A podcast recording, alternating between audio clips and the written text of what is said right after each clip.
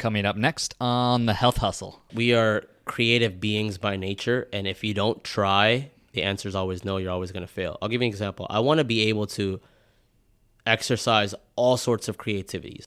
I want to not only draw my tats on myself, I want to do it for other people. Why? Because I just feel like doing it. I want to learn how to play chess, and then I might not be a grandmaster, but I want to go and whoop some ass. I want to get good at basketball. Like, 3-4 months ago, I picked up Muay Thai. I've been going 5 days a week, since then. But the whole thing is figuring out, trying different things to figure out what you like and don't like, because we're supposed to have those experiences. Mm. If you don't try it, if you're stuck in the matrix and you're doing the same shit and you have the same schedule for 20 years, there's no growth. And if you're not growing, you're dying. My philosophy is try it, either love it or you hate it, and then you never have to do it again. But you at least you tried it. You know what I'm saying? Okay. And then what I also add a little bit more on top of that is try it again a few years later. Try it again. People try it once. I did that 20 years ago. Try it again. See if you like it again. I'll give you an example. I did this. I went snowboarding. First time I did it, I hated it.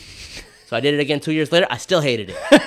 I still hate it, but I tried it because it was cool. Yeah. And I was like, I want to push my body to the limit. Hey folks, and welcome to the Health Hustle of Austin, Texas. On this show, we uncover the big ideas from your fellow health and fitness entrepreneurs in the Austin, Texas area about how they built their business and the lessons they learned along the way. Hey y'all, Corey here, and on this episode, I had a chance to sit down with my guy, Ali Haseeb. Ali Haseeb is a speaker, author, creative, and serial entrepreneur. His 8-figure design and development agency has won him multiple awards and has been the foundation for all of his personal success. Ali has made it his mission to create a very powerful brand that embodies his personal mission statement to unlock the best version of himself while creating impact and income and teaching others how to do the same. Some of the things that we get into on this episode are how he built such a diverse skill set, the game of entrepreneurship, which I love that expression, mentorship mistakes, that was a huge learning lesson for him, the healthcare racket, which I can totally resonate with because I worked in healthcare for 4 to 5 years, getting scammed by a partner, skill stacking, the 4 P's of principles, which is why it's tattooed on his neck, overcoming fear, learning how to learn, playing the long game, and so much more. One last thing, if you're a health or fitness professional and you're having difficulties getting leads, I have a free 7-step process that walks you through how to convert your social media following into paying clients. You can find the link in the description of this episode. Without further ado, let's go. Ali Haseeb, welcome to the show, brother. How you doing? Doing well. How about yourself? Really good. I have been excited about this conversation because I know that you have a very diverse background of so many different industries. You're probably one of the most diverse entrepreneurs that I've had on the show by far in terms of the number of things that you dabble in, from even before we were recording, talking about ATM machines and crypto and healthcare and apps and everything, marketing and everything in between. Yes, sir. And so I think a good starting point for this conversation is really just kind of that entry point into entrepreneurship is what was the very first endeavor that even opened your eyes to starting your own business? Absolutely. Well, thanks for having me, Corey. That's a really good question to start. Have you ever read the book, The One Thing? Yes. So I agree with what he's saying, but I do not abide by it at all because I feel like what you said is you hit the nail on the head, a well-rounded person. I want to be able to exercise all my qualities, all my passions, all my hobbies, try things, not be good at them, and then try certain things and be really good at them and kind of discover and unlock what I really want to do. So that's why I've been involved in so many different industries. Obviously, it boils down to marketing, system operations, creating vehicles that create income, but it's all exercising my creative ability. So tattoos. Art, that's one form of expression, fashion, form of expression, what I listen to in my music, what I consume in my brain, podcasts, videos, audiobooks, whatever. But then that translates over to, what things that I'm interested in that allow me to generate income. So trading, Forex, crypto, stocks. No, I'm not a trader. I don't sit and day trade. I don't scalp trade, but I want to know what's going on. I want to have that skill set that regardless of a bullish economy or bearish economy, I can make money.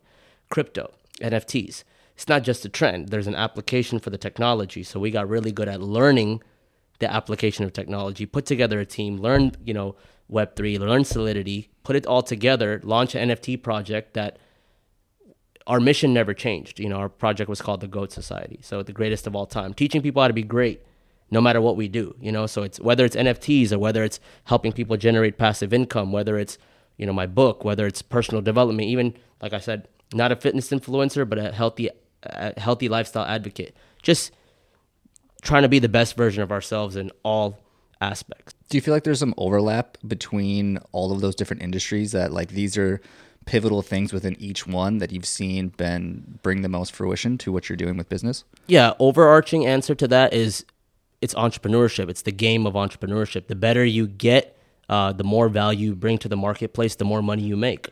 And it's the laptop lifestyle. We can travel, we can do different things. You can have no one stopping you. You know, when you have a job, you can have one job, two jobs, maybe if you're lucky, you can have three jobs, but it's limited, right? You max out at one point.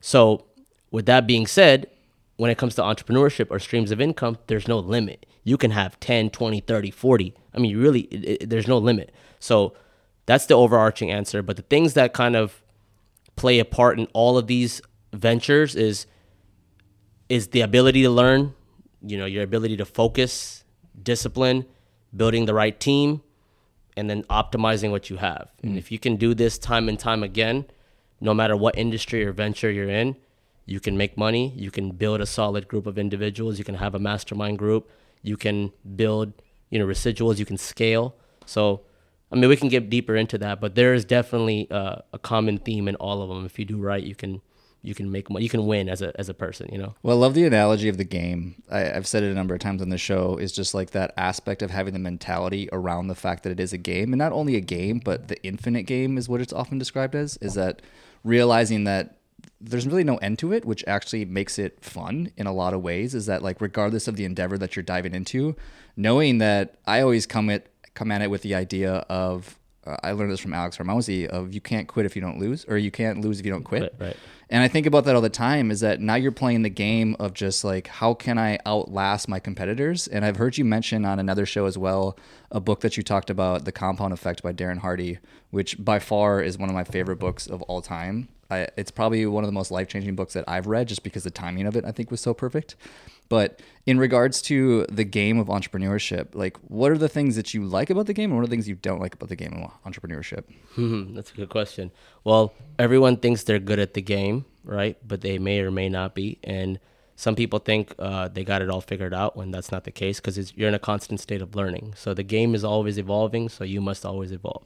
You got to be able to, you know, differentiate the goods and the bads. I mean, it's cyclical, right? It goes up sometimes, it goes down sometimes, and you got to learn the lessons. And there's a lot of good parts about it, there's a lot of bad parts about it. One thing is not easy, so you just got to get good at playing it, you know, and that good might always shift. It's going to change from venture to venture, from team to team, from the time in your life. Like you said, you read a book, and at that point, it really, you know, shifted your paradigm. But if you read it at a different point in your life, it might not have impacted you the same. Totally. I think about that all the time. I've found that books are less important of the actual book themselves, and I've found that it's more important the timing of when you read the book, of hearing the right words at the right moment that you need to hear. Because there's a plethora of information out there that you can consume, but it's really about getting the right advice in the right moment. That's, I think, is the most important. And to pull back on your lesson learning a little bit here, I want to come back to the fact of, you probably have a lot of lessons learned from the healthcare consulting that you were doing in that business that you kind of started with in there. Can we pull back to kind of that story and what you learned out of that experience?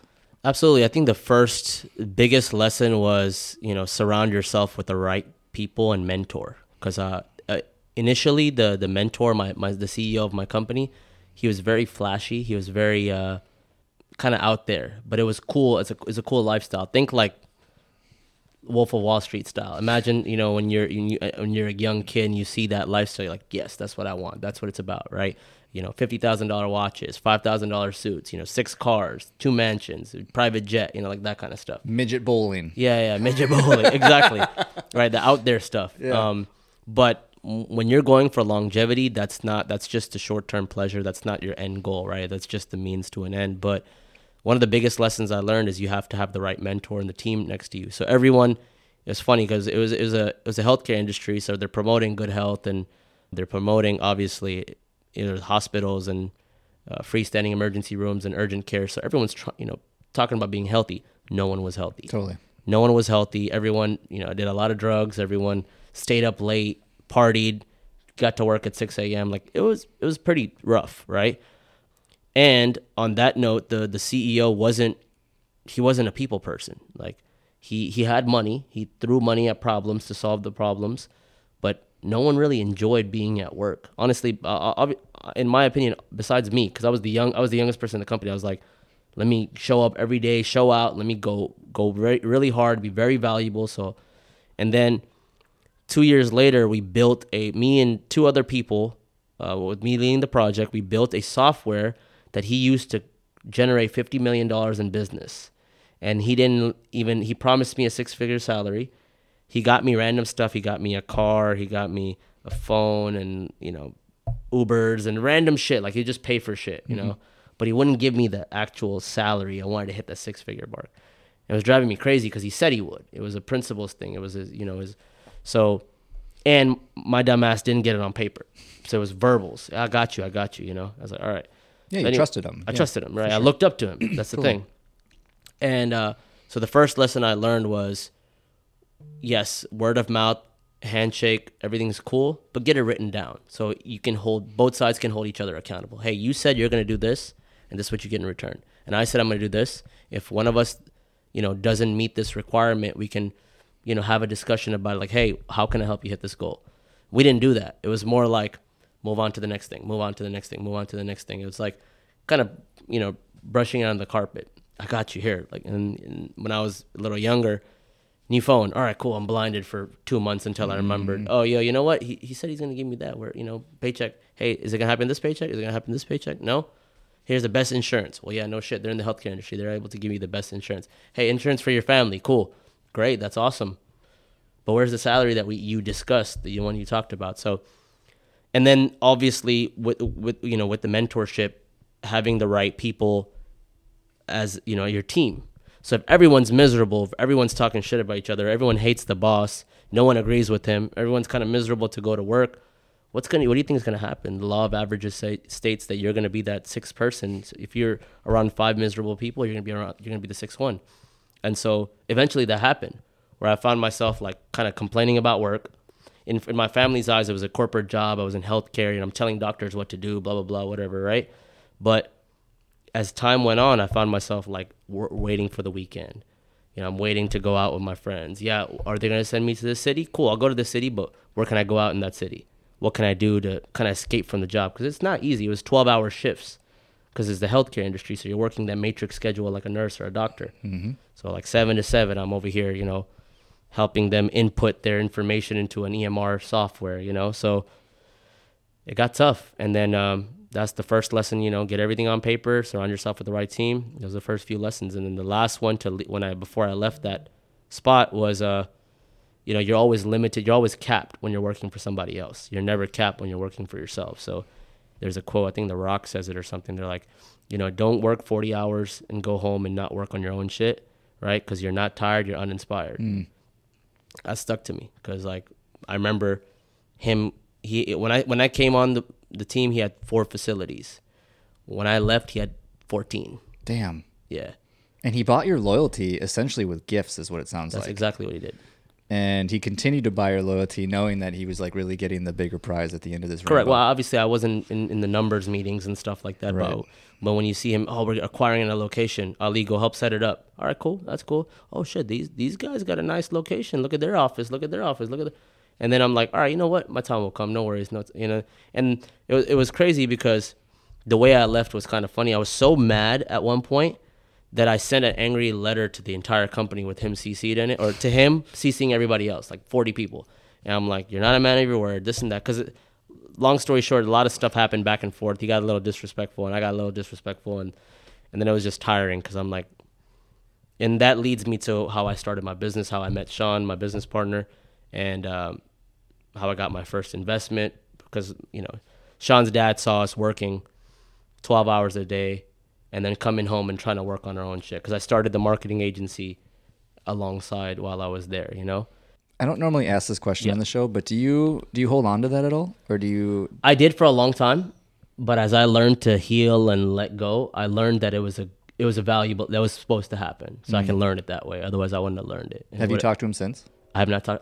The day I quit, I've never talked to him since. I've talked to everybody else in the company besides him. He never hit me up, and I never hit him up. That's crazy. That's a crazy story, man. Yeah. And speaking of healthcare, I worked in healthcare for a number of years as a big part of my history. And yeah, there's nothing healthy about healthcare. I've been there. Bro, it's crazy. Actually, the video I just posted today, it was a lesson from that experience. That was like 7 years ago, right?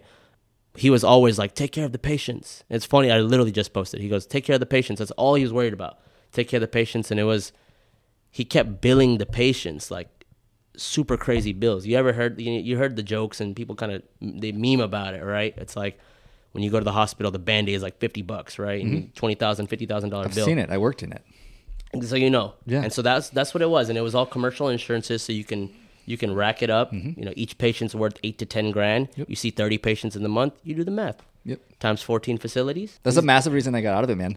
I worked with a hand surgeon. So I used to work in outpatient orthopedics, and this hand surgeon, not exaggerating, was seeing about 70 to 80 patients a day purely because like he, jeez. Yeah, just because like, and these were consultations, not like actual surgery, but still like lined them up essentially, right? So you can just like knock them out, because like a big part of the game, and it's not even at the fault of even like practitioners or surgeons or people in the game, which is super unfortunate, because like they get into healthcare generally, like you said, because they value health, they want to help people, they want to make a difference, and then they get jammed into the system where the only metrics that matters in healthcare, which is all driven by insurance, is how can we make more money this quarter? Mm. And that's purely driven by like exactly that, of seeing more patients or like charging $50 for a Band-Aid or whatever the case might be. And it's super unfortunate. When I learned about medical billing and coding, I was mind blown. I was like, it's a whole position created so they don't know what's on the bill. It's a racket. You know, exactly. It's a total racket. And don't get me wrong, there was a lot of lessons. There's many lessons. I was like, hey, this is what a leader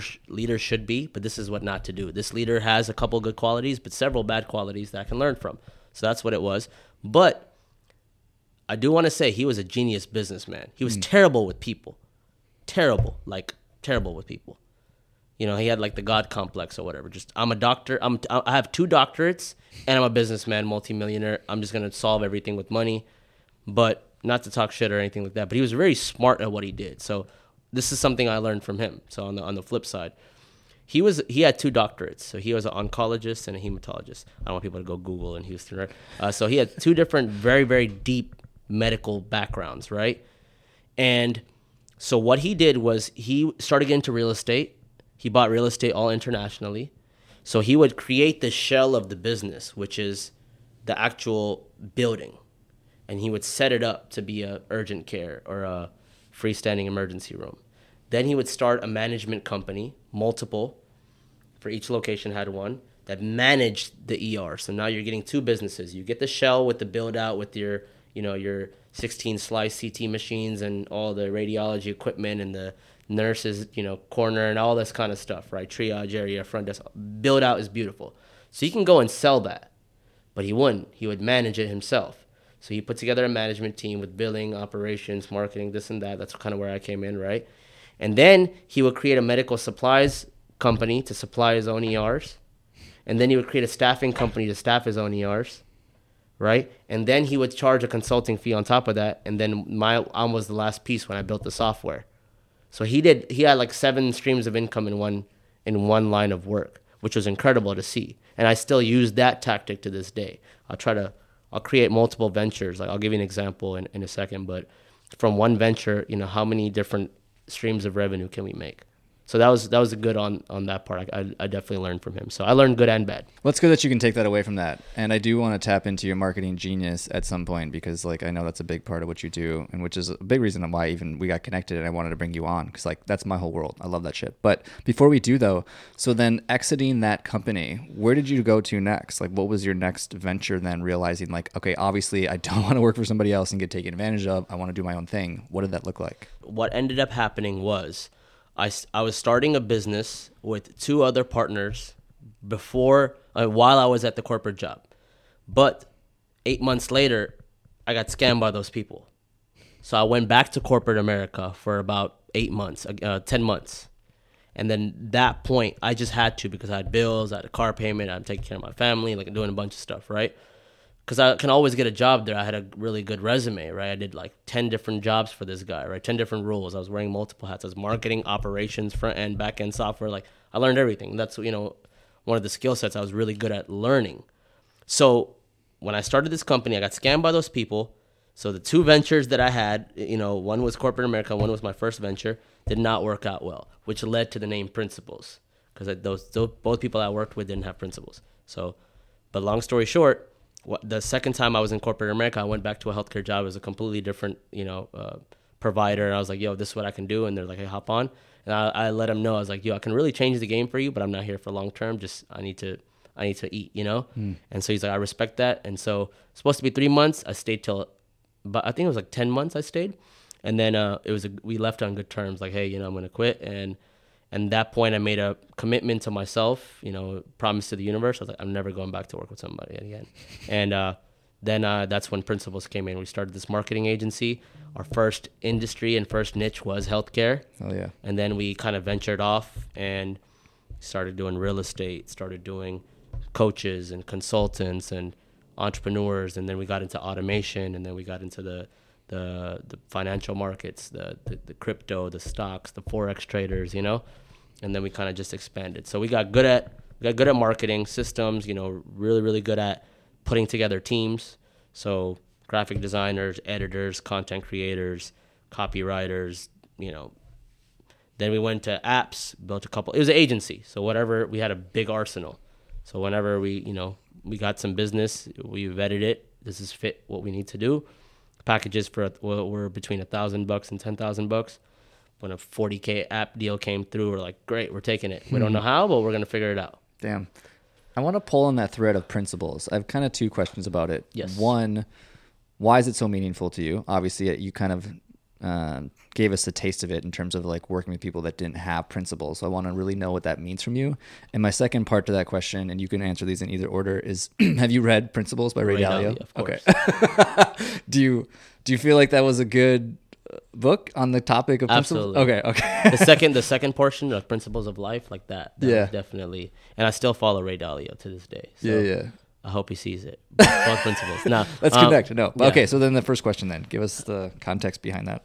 What Principles really means to me, man, it's a code. It's a code of ethics. It's like what you build your life on, not just business, but what are your principles in your family? What are your principles, communicating with friends? What are your principles, how you take care of your body? What are your principles, how do you balance work and play? What are your principles when it comes to what you will do and what you won't do? I'll give you an example. It stuck to us so much. There was times where clients were paying us $20K a month. But then we found out their principles didn't align with ours, so we had to cut them off no matter how much we needed the money. It just became a code of honor. And crazy thing is, it became a brand. So we started launching, and this was for fun. We started launching clothes, backpacks, like my backpack's Principles, my gym bag. We had 20 people with the word Principles or the logo tattooed on them, whether it was our clients, our friends, our employees. So it became like a lifestyle, And so it wasn't just a marketing agency. I mean, we have plans to launch a clothing line because we've done 7 or 8 drops, and just between the friends, they sold out in like a minute. Damn. Yeah, and people are just like, oh, I need the hoodie, I need the hat, I need the windbreaker, I need the shorts, I need the whatever side bags, whatever we did, and we just did it for ourselves because we like fashion, we like dressing nice, we like incorporating street design and entrepreneurship, and so. Anytime we created merch, I mean, I saw people wearing it all over the place. Like all my homies would rep it. But one time we went out with a friend group to dinner. It's like 20 people in Principles gear. Yeah. So it's cool. It became more of a lifestyle. Totally. And even though people may or may not work with us when it comes to the business aspect, they love what Principles stands for. Hey, do good business with good people in a certain way that creates longevity. We're not here for short-term partnerships. If I can't, we say, through business, we build brotherhood. So if we can't work together, if we can't eat together, if we can't work out together, we won't do business with you because you don't have the principle. We don't have the same principles. You have your own set of principles, which is cool. We're not judging or not. No one's better than the other. It just doesn't coincide with ours. I like that. So what would your principles be? I feel like another word that we could be using would be values. It seems like you're totally like only working with and partnering with people that share similar values and lifestyles. What are like the things about you and your company and your business or even your personal life? We have the 4 P's of Principles. So we have, a foundation set. So it's passion, purpose, positivity, and partnerships. And the reason we say that in no specific order, right? But whenever you have a purpose, not just in a business setting for sure, hey, I want to launch this product or service. What's your purpose? Why? Why do you want to do that? Well, I want to share my knowledge with the world, okay? And then I want to make money. And then I want to create a community that everyone can be networked with each other. Cool. That's your purpose. Well, you know, do you have passion doing it? Are you just selling it because you know it can make money, or do you really live and breathe and die by it? Which a lot of clients, and you know, in marketing, you can sell something, you can make bank, but you don't believe in it. Like, I wouldn't, like, just random example, but I have people, you know, I had an insurance client with 65 agents. We did all their landing pages, did all this stuff. It was the most every meeting I hated because I didn't want to talk about it. I don't care about it. So I'm not passionate about it. You see what I'm saying? Yes. So as a marketer, you got to be passionate about what you sell. And then we got positivity, that no matter what happens, good or bad, have that positive mindset. Even if there's a problem, even if you screw up, you know, take accountability. I'm sorry. Let's fix it. Let's get it. And go back to being positive, because that energy, positive energy, is contagious. Mm. And then last one's partnerships. You can't do shit alone. You got to have the right people, the right partners, and if you do it, you know, you can go to the moon. I love that, man. That's super cool. I can relate and resonate with a lot of that. I talk a lot about it in the concept of that you're not for everybody, and that's okay. And I think a lot of people, they struggle with that, is that they want to be the savant that helps everybody and serves everybody. We were those people. Yeah. We've been there. We were like, hey, let's take everybody and everybody. Again, like a lot of times, I think Richard Branson said is like, if you don't know it, just say yes and figure it out as we go. We were those people. And I think there's a phase for that. I think that that's okay in a certain stage, but at some point there is a degree of burnout that'll happen. There was a burnout. Totally, for sure. Totally. Yeah. It's also knowing like where you're at, right? Like getting the right advice in the right moment. Because I think for a lot of people, if you're just starting out, yes, I would say that's good advice. Like say yes, figure it out. But at some point you're saying yes to so many things that now quality drops, your passion for it drops, your relationships drop, like everything starts to drop at a certain point, and now you have to like redefine what it actually means to say yes to something. Well said. Yeah. So let's continue this journey then. So Principles is obviously a core pillar of what you decided to do when you decided to leave, start your own thing, and yep. Now you've like branched off into all these other ventures. What are some of like the stepping stones into branching into these other things that you're doing now? So the first one's what you just talked about. Try everything and figure out what's for you and what's not for you. As an entrepreneur, I think in the beginning, you have to wear multiple hats. When you're a one-man team, you're going to be doing marketing and operations and you know, fulfillment and the sales and, you know, all that. But eventually, as you scale. So two things I want to mention. One thing is I got really good at building systems. So I launched a course called the VA Formula, teaching people how to use virtual assistants in their business. And the first month, we did really well. And it was just because I was providing a solution. Yes, I wanted to make money from it. The course was $1,000, but then everyone was being helped. They're like, this is crazy. I didn't know I can have foreign employees that are, you know, up to standard and they're, if not better than, you know, what we can hire here. I was like, it's all about how you train them. Who you find, how you train them, how do you tie them into your vision? How do you take care of them? How do you incentivize it? You know, they're not just VAs. We didn't call our VAs. We call them, they're our team members. There's a role for everybody. And we made 8 figures with virtual assistants. Not many people can say that. Damn, you know what I'm saying? That's cool. So that happened.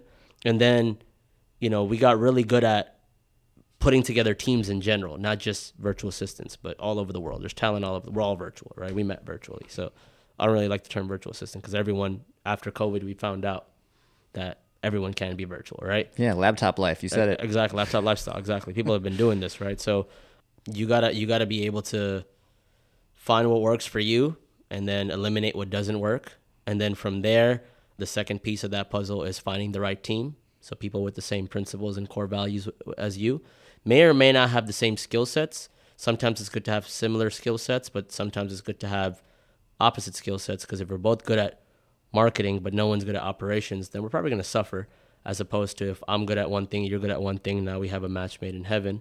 So find that team. And again, I think in digital entrepreneurship, you know, people get caught up in the flash and they get, you know, they want to make short-term money, so they partner with people they may or may not like, and that leads to them making money, but there's no longevity. So let's just say you cranked out a project, you know, sold an info product for 6 months, but then you really hate that person, you really dislike them, or they're known as a scammer or whatever, and then what happens then? It's like, all right, well, now you're back to square one. Yeah, you made some money, but now you have no team again. So the shift that happened for that is now I'm building a team where it's like, you're good at this thing, you're good at this thing, you're good at this thing. Let's all put this thing together. And now we have a solution that we can go sell for X amount. And then it's pay per performance. So it's not an agency model. So I don't want $5,000 anymore. I want 50% of your revenue or your profit, because I'm going to provide X, Y, Z. And then to the client, you have no risk because you're not paying anything up front. So it's like, obviously you have to have the foot in the door. You have to build a good track record and stuff like that. So to answer your question, you know, learn what you're good at, what you're not good at, try everything until you find what works and eliminate what doesn't work, build a solid team. And then after that, it's just discipline and focus. You know what I'm saying? Just go all in. You see a lot of people trying, like, I don't know if, I'm sure you've experienced this, but you see that person for 6 months, they're in one industry, and 6 months later they're in a different industry. And then I'm like, what are you selling? Like, what are you doing? Are you just trend hopping, you know, as opposed to someone who sticks to one thing for a long time? But I'm not saying they're in one industry, but they just got good at one piece of it. And then they can implement that in across the board. Like what, like marketing, no matter what industry, the foundational pieces of marketing don't change, but you just got to tweak it based on the industry you're in. So get good at marketing, or get good at copywriting, or graphic design, or video editing, or sales, and then go and take it somewhere. You know what I'm saying? Yes, totally agree.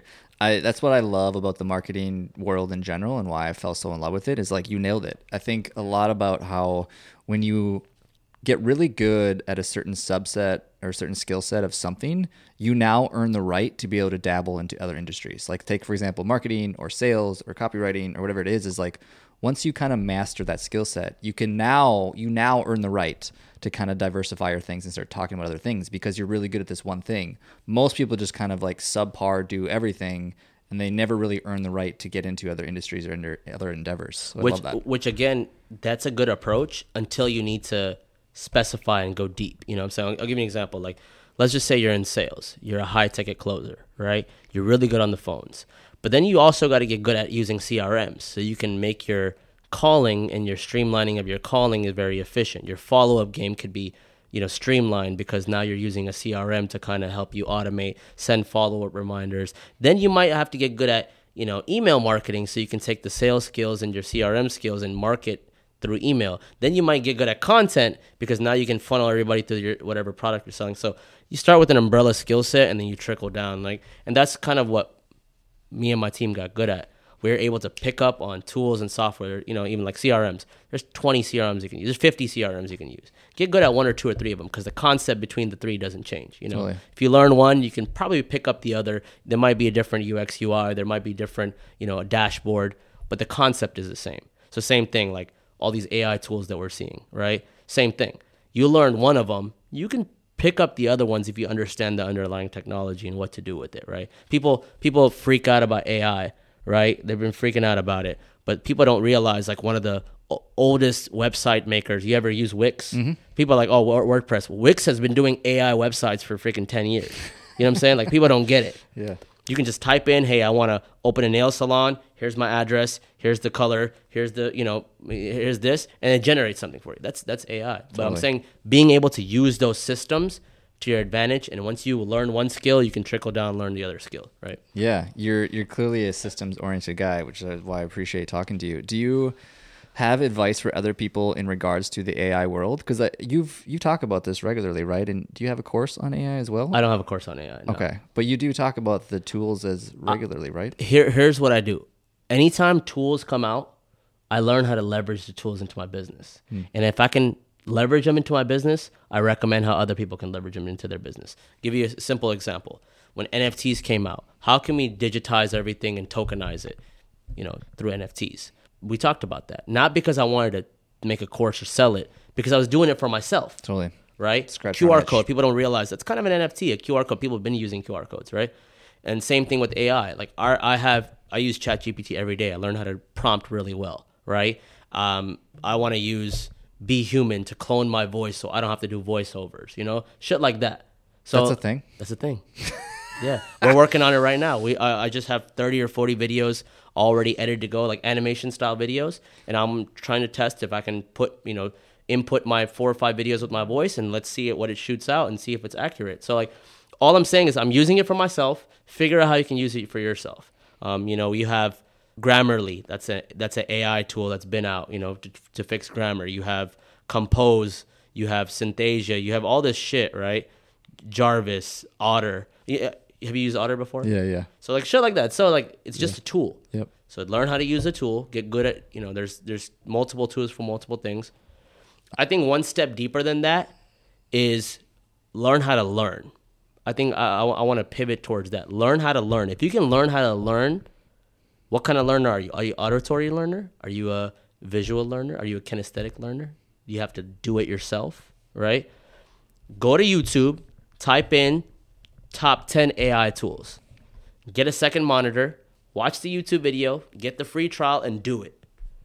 Now, you watch 2-3 videos on, let's just say, you watch 3 videos on top 10 AI tools. And out of the 3 different videos by 3 different people, you find 6 tools that they both talk about. Go get good at those 6 tools. Pull up a second monitor, download the free trial, watch a video on that, and do it. And now you figure out, can you implement this into your business or not? And if it helps you, use it. And if it doesn't, all right, cool. You learn how to use another platform. It's going to fade away after a little bit. You know what I'm saying? One of the life hacks that I've used is whenever I find myself procrastinating on a task, I often find that if I just watch some sort of tutorial or video or gather some more information on it, it often encourages me to now go do it and to execute on it. Because I think a lot of times is that it reduces the friction. I think if we're not executing on something we know we should do, it's because there's friction there and there's something going on in our brain that's like, I don't know how to do it and I'm scared and what if I fuck up? But like being able to overcome that by just like learning a little bit about it kind of like opens my brain to like, oh, that's not that hard. Like I could figure this out, and it totally gets me moving in a forward direction. 2 things I'm gonna mention. Very solid point. The first point on that was absolutely every single time, no matter what it is. You learn how to play chess. You learn how to draw. You want to draw an eye. You want to learn how to use certain technology. You want to learn what NFTs are. You want to learn how to trade. Go to YouTube and watch 10 videos on it. Mm-hmm. Don't do shit. Just watch 10 videos. Do 1.5 speed while you're on the treadmill, while you're obviously not while you're driving, but while you're chilling. Instead of watching Netflix, watch something, watch 10 videos. After those 10 videos, you are proficient in the terminology. You know what you're doing at a bird's eye view. Then the next step after that is to open it up, get the free trial, sign up, whatever, and do it. Walk while they're walking through, play with it. Okay? If you do those 2 things, you are 50% ahead of everybody else. The second point on that is I personally don't have that problem. I never have analysis paralysis. I never get scared of like, because if I need to do it, I will make time to do it, and if I need it, I'll implement it. If I don't need it, I just practice something. And that goes to learning and reading. I'll give you an example. People will say, hey, instead of reading 50 books, read 1 book 50 times and perfectly implement it. I highly disagree with that. Why? Because if I can have 3 different books reiterate a certain topic, now I know 3 different people said it, I know 3 different perspectives, it's going to be embedded in my brain. I'll give you an example. Morning routine. Everyone's morning routine is different. But one thing established is have a routine. Some people work out in the morning. Some people work out in the evening. Some people meditate. Some people don't meditate. Some people, take their me time or they jump into work. Whatever it is, figure out what works for you and implement it. So I did some research on you, obviously, before this podcast interview. So I'm glad that you brought up everything that you just talked about because it prompted me of a question I wanted to ask you when I was doing some research on you. You said the phrase just now that you don't really have the analysis paralysis. The question that I was ringing on as I was doing some research is exactly that, is why do you not seem to have this fear? Like I think a lot of people, I would say most people have analysis paralysis or just feel a failure or fear of other people's opinions might be holding them back. I think there's a lot of things, but it's all rooted in fear in some way, shape, or form. You don't seem to have as much of that, if maybe any, I have no idea. But like, why? Where does that come from? Because I feel like we are creative beings by nature. And if you don't try, the answer is always no, you're always going to fail. I'll give you an example. I want to be able to exercise all sorts of creativities. I want to not only draw my tats on myself, I want to do it for other people. Why? Because I just feel like doing it. I want to learn how to play chess. And then I might not be a grandmaster, but I want to go and whoop some ass. I want to get good at basketball. Like 3-4 months ago, I picked up Muay Thai. I've been going 5 days a week, since then. But the whole thing is figuring out, trying different things to figure out what you like and don't like, because we're supposed to have those experiences. Mm. If you don't try it, if you're stuck in the matrix and you're doing the same shit and you have the same schedule for 20 years, there's no growth. And if you're not growing, you're dying. My philosophy is try it, either love it or you hate it, and then you never have to do it again. But at least you tried it. You know what I'm saying? Okay. And then what I also add a little bit more on top of that is try it again a few years later. Try it again. People try it once. Like, I did that 20 years ago. Try it again. See if you like it again. I'll give you an example. I went snowboarding. First time I did it, I hated it. So I did it again 2 years later. I still hated it. I still hate it, but I tried it because it was cool. Yeah. And I was like, I want to push my body to the limit. people, you know, I skydived 2 years ago. I want to skydive again.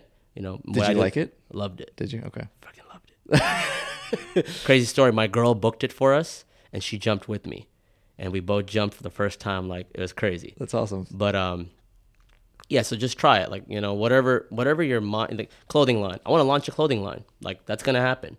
It will happen now, this year, or next year. I don't know. But when we do it, we're gonna go hard. I want to open my own restaurant. Probably won't happen in the next 3-4 years, but it will happen one day because I just want to have a restaurant that I can go to that I said, this is my restaurant. You know, obviously I'm not going to do it where it's not profitable or, you know, we shut down after a few months, but all those ventures, the same thing, you know, like how do you break free from the analysis paralysis?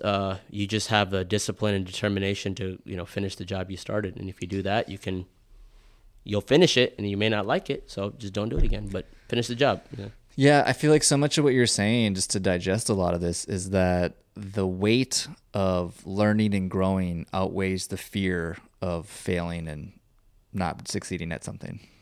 The way I say it is I read a book a week on schedule for the last 5 years, at least one book a week, sometimes two if I'm on Audible, right?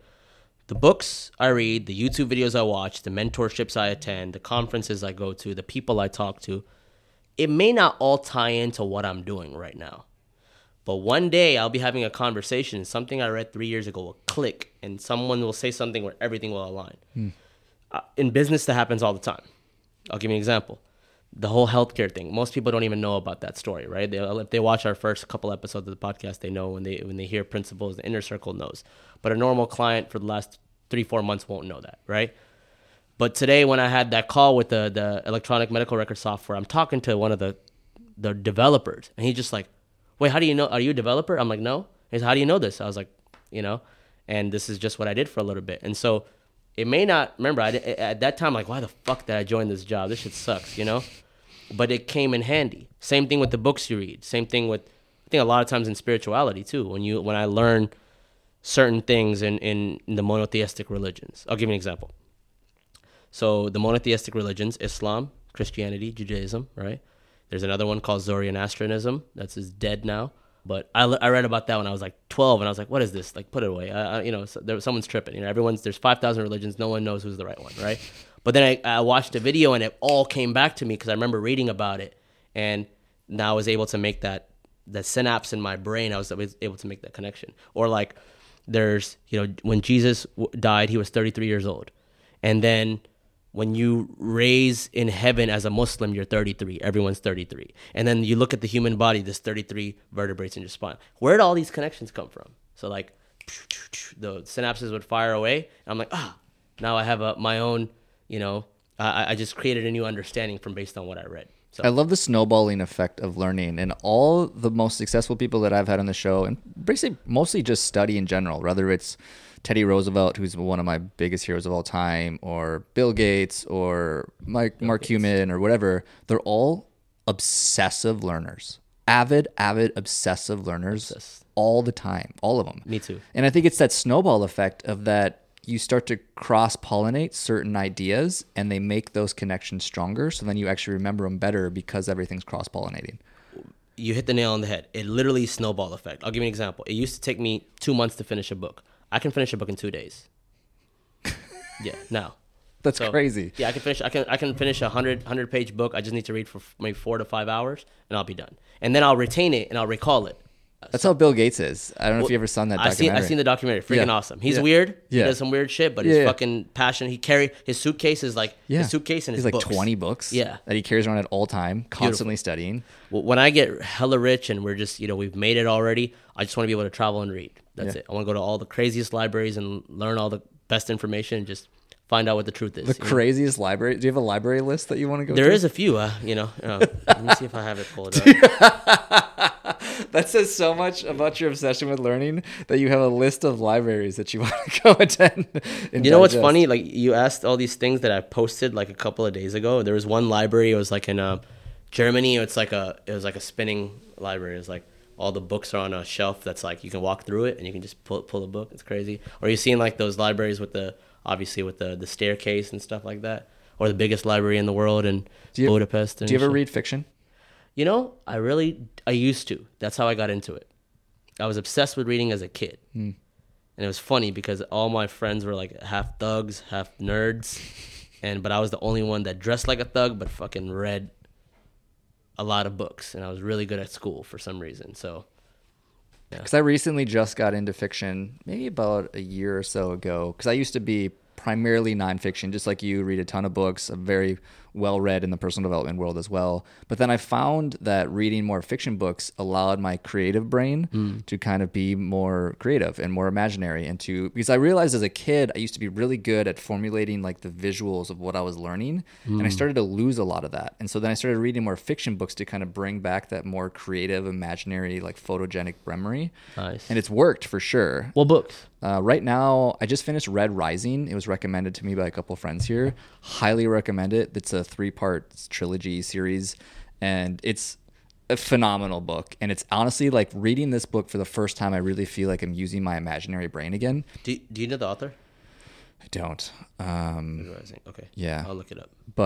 But yeah, it's something that I've just recently tapped into the past year. And it's funny because like even if you study other entrepreneurs or business owners, you find that a lot of them find themselves kind of drifting back to a lot of fiction stuff and how it actually carries over into their business of just being more creative and having better ideas. You know what's crazy? That I never had creative blocks. I would always go into flow states where I'm able to draw a lot. I like to draw and paint, sketch and paint and do dot work and draw random shit. But I would use Instagram and Pinterest and Dribbble for inspiration, but I never had like that issue, even if I didn't read a lot. And the crazy thing is, bro, I stopped listening to music for 4 or 5 years. I just started again. Yeah, I listened to music once a week, and then every other day was audiobooks. I think it's Fridays, isn't it? Fridays was a music day, exactly. Yeah. I don't know why I picked Friday, but Friday was music day. And yeah, bro, I stopped watching movies. I just started watching movies again. And because my business partner, Sean, he's big on movies. And he gets his creative, ability from watching movies. And now with my family, with my girl and our son, we have like movie nights. And now we're like watching, like we just watched The Matrix again. Nice. And we're like, this is cool. Both of them. Okay. This one reloaded. We're doing number 3, I think, tomorrow. Hell yeah. Or Friday. I haven't got back into the movie thing only because I think it could be really helpful and useful, but I'm like you, I'm obsessed with learning. So like whenever I do watch a movie, it always... Get that guilt? Yeah. Or I just gravitate towards documentaries, and then it's like... Us too. Yeah, I'm obsessed with documentaries. Which on that note, Netflix has been dropping some sick documentaries. Have you been seeing them? Uh-uh. If you go to the documentary section, they're all Netflix originals, and there's some really, really good ones. Like on every topic, I'll give you an example. We just watched one called The Roman Empire. Oh, that'd be dope. And then there's one called... Mehmed versus Vlad. So it's Vlad the Impaler versus Mehmed Osman. Oh damn. And it's cool because it's the Turkish Empire and the Vlad the Impaler, the Ukrainians, but it's the vampire story with the crazy Turks.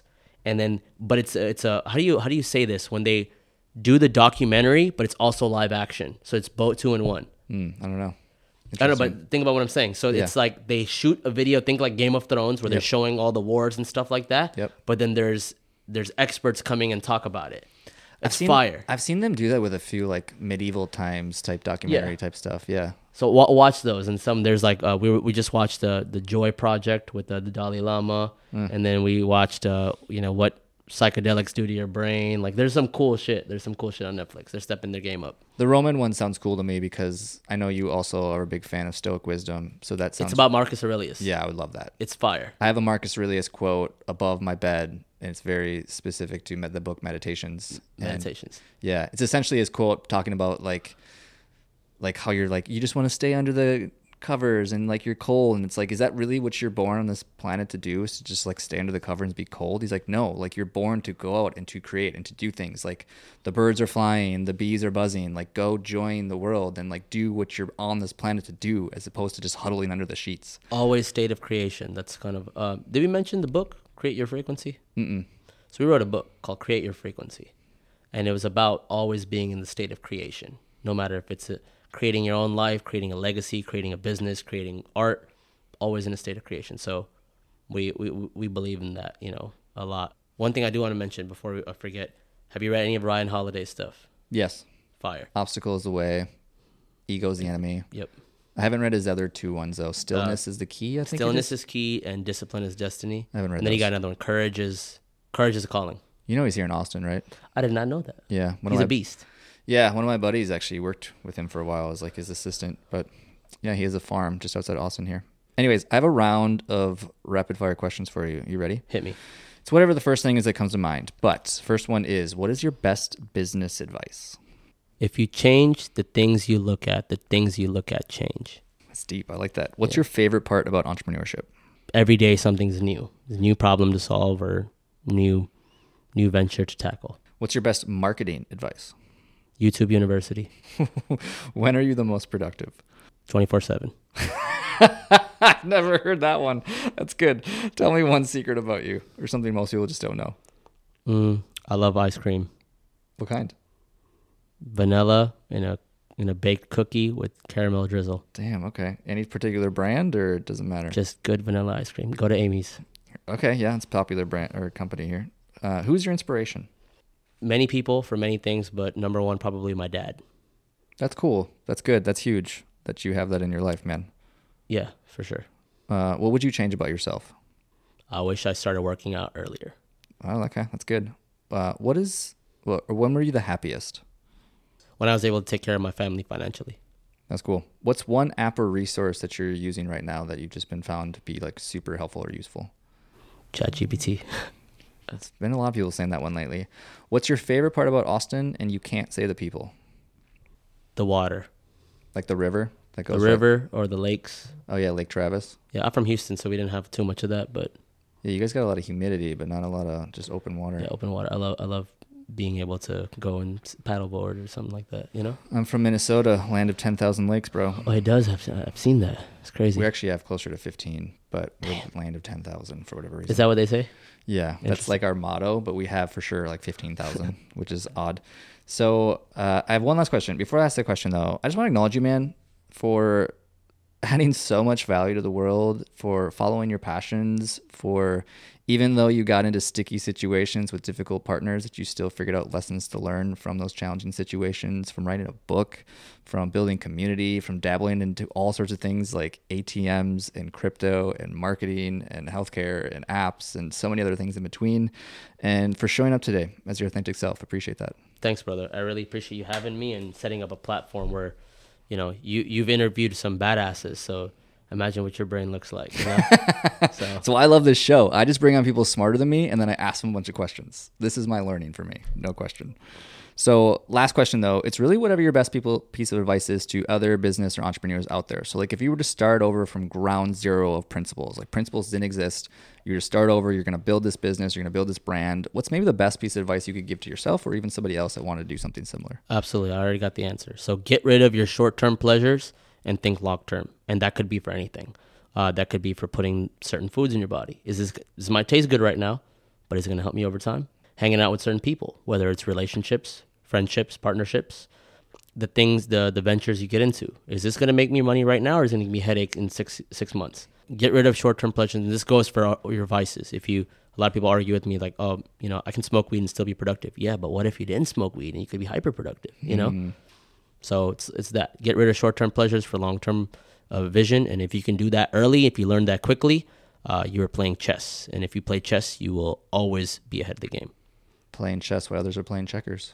Yep, great advice. Like Kobe said. Love that. Appreciate you, bro. Hey, friend, thanks for listening to the show. And if you have any feedback for me about the show or any other guests that you'd want to see in the show, definitely shoot me a message. I love engaging with my audience and figuring out how I can provide the best value possible to the people listening to this show. Before you go, I only have one ask of you, and that would be to check out my 3 Tips Tuesday newsletter. It's 3 marketing tips every Tuesday, specifically for the health and fitness entrepreneur to help them attract new leads. If you press the link in the description, it'll take you directly to the archive of all my previous newsletters, and you can decide for yourself if it's something for you. If you end up finding it helpful, you can just sign up for the newsletter and you'll get it in your inbox every Tuesday. Thanks again and keep hustling, my friends.